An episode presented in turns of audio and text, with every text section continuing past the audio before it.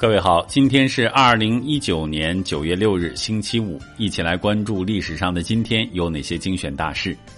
九二六年九月六日，辽太祖耶律阿保机逝世。一五二二年九月六日，麦哲伦环球航行结束。一八九九年九月六日，美国海约翰提出对华门户开放政策的照会。一九三七年九月六日，陕甘宁边区政府成立。一九四四年九月六日，赫尔利到中国调解国共关系。一九四五年九月六日，毛泽东赠柳亚子《沁园春雪》。一九五八年九月六日，毛泽东要求把工作重点放在工业方面。一九六三年九月六日，中苏论战进入白赤化。一九六六年九月六日，劫狱倡导者桑格逝世。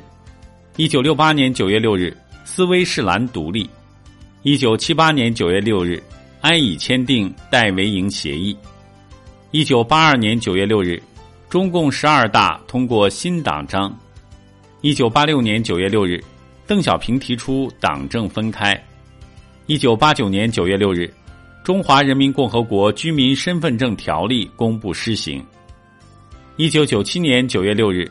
二零零四年奥运会主办城市雅典当选。一九九九年九月六日，北京二零零八年奥运会申办委员会成立。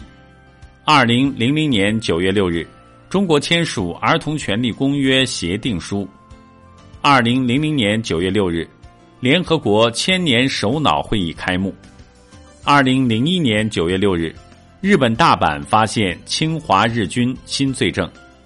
好了，以上就是历史上的今天精选大事的全部内容。感谢您的关注。想了解更多精彩内容，欢迎您订阅微信公众号“冯站长之家”。喜欢请转发以及点赞。